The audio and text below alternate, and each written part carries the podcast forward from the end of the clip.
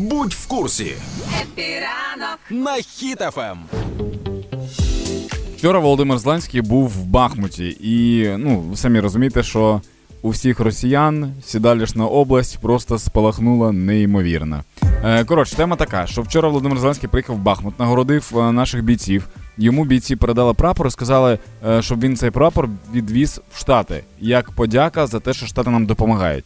І все. А сьогодні вже почали з'являтися новини про те, що ж Зеленський відвідає Штати ну прям реально.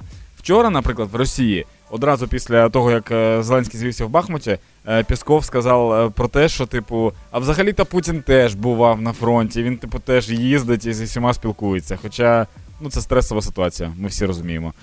Я думаю, що, по-перше, нова пошта в захваті, тому що Зеленський за добу доставив прапор з Бахмута до Штатів.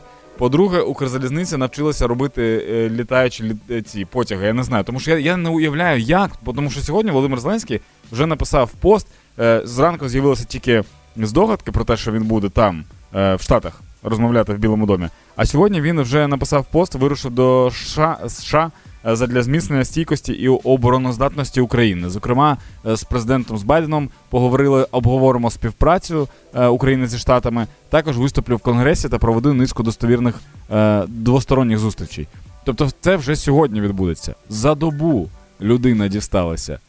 Я колись у Львів їхав дві доби. Оце було, звісно, довго. А тут так вийшло. Ну круто, насправді, тому що сьогодні е, Володимир Зеленський тільки виїхав, а вже з'являються чудові новини, що там і патріоти продають, і 1,8 мільярдів доларів продають. Можливо, Володимир Зеленський сам особисто привезе все, що нам по ленд-лізу треба. В нього є такий великий-великий е, дорожній чемодан, він туди все це складе і привезе сюди там.